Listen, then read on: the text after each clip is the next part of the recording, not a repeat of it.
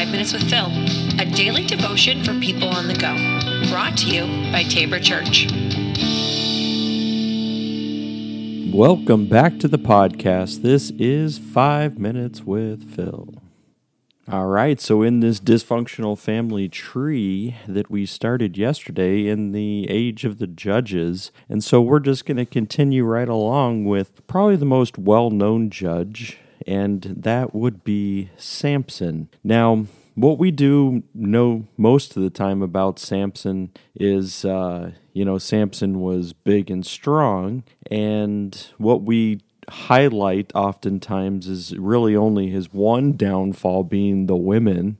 And he, once he got involved with women, um, then it was pretty much a, a, an issue for him because then he lost his hair, which is where his strength was, um, which is also a problematic issue. Uh, so, what we look at um, today with, with Samson. So, Samson had an interesting beginning, right? Because his mom wasn't able to um, she didn't think she was able to have any children and so as as you know god comes to her and says hey you're going to have a child but um, we need to, we need him to be dedicated to god and that's what his mom does. So dedicates samson to god. And and so samson goes along you know pretty well and things are going okay. But samson's also got you know some there's some character flaws.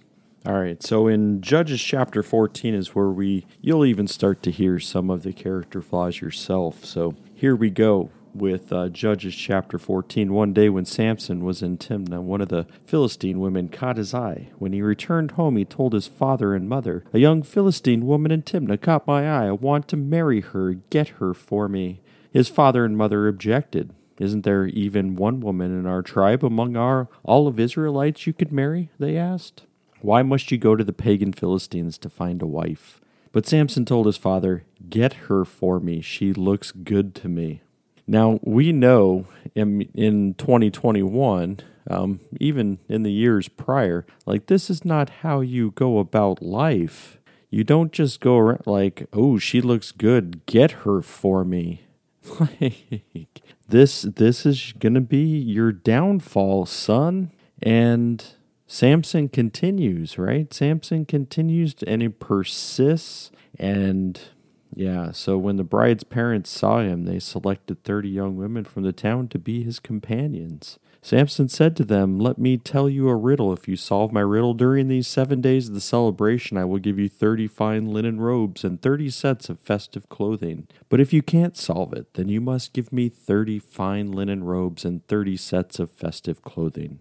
All right, they agreed. Let's hear your riddle, right? So he's clever, um, probably, as we would say, too clever for his own good, because he does create a riddle that they can't seem to understand. And really, the only way that they actually, you know, um, win this riddle war or whatever you would call it, riddle battle, is that um, you know his his other his character flaw of of women. So women come and whisper in his ear and seduce him and he's like oh yeah like I'll tell you the answer. It's this. And and so they he opens this door.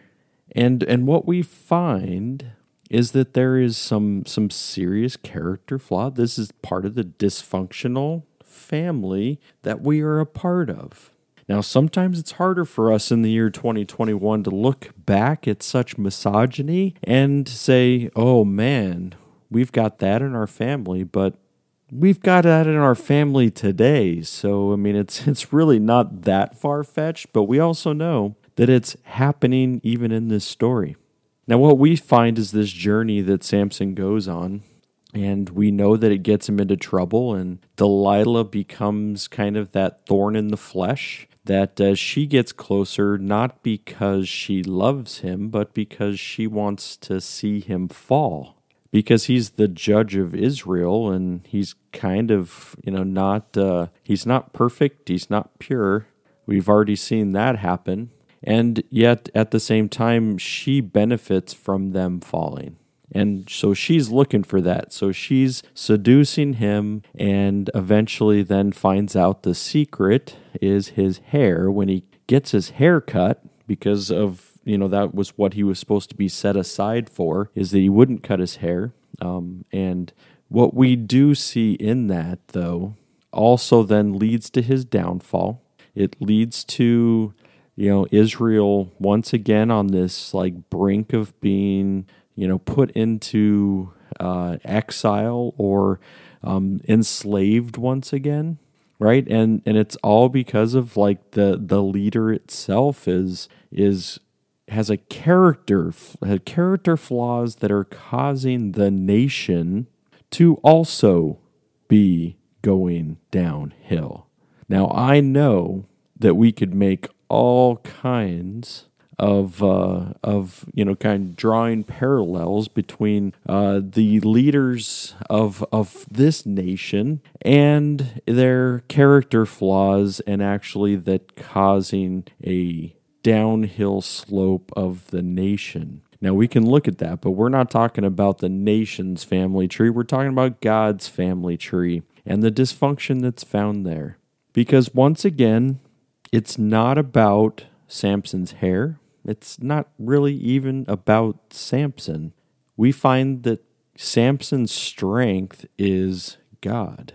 God is the one who makes things go. Now, was God always pleased with every action that Samson made? No, absolutely not. God wasn't pleased with it. What we see is ultimately, and this goes back to the judges, there were six main judges in this era and that shows an incomplete nature, right? Seven is complete. Seven goes back to the days of creation. Six is incomplete. There were six main judges, meaning this was not the perfect way, and it doesn't take us long to be able to see the character flaws in this dysfunctional family. And so, the same thing we find here that Samson um, gets tied up, gets his eyes gouged out, and instead of, you know, asking God to have his hair grow back, he said, God, give me the strength in order to overcome. And God does that. And God gives the strength to overcome. Now, it's not always, it's not in a perfect way. I mean, he ends up killing himself and many Philistines all with a swift, swift action. But God is the one who is ultimately always the strength. Even though Samson believed that he was the strength, it was God who was going to be the strength. Is God your strength today? Are you trying to be able to be like Samson and say, hey, you know what? I'm kind of just going through this. I got this. I'm good. Are you saying, you know what? It's time to rely on God. God is the strength. I want to be in that. All right. We're going to end there today. We'll be back again tomorrow. So take care, everybody.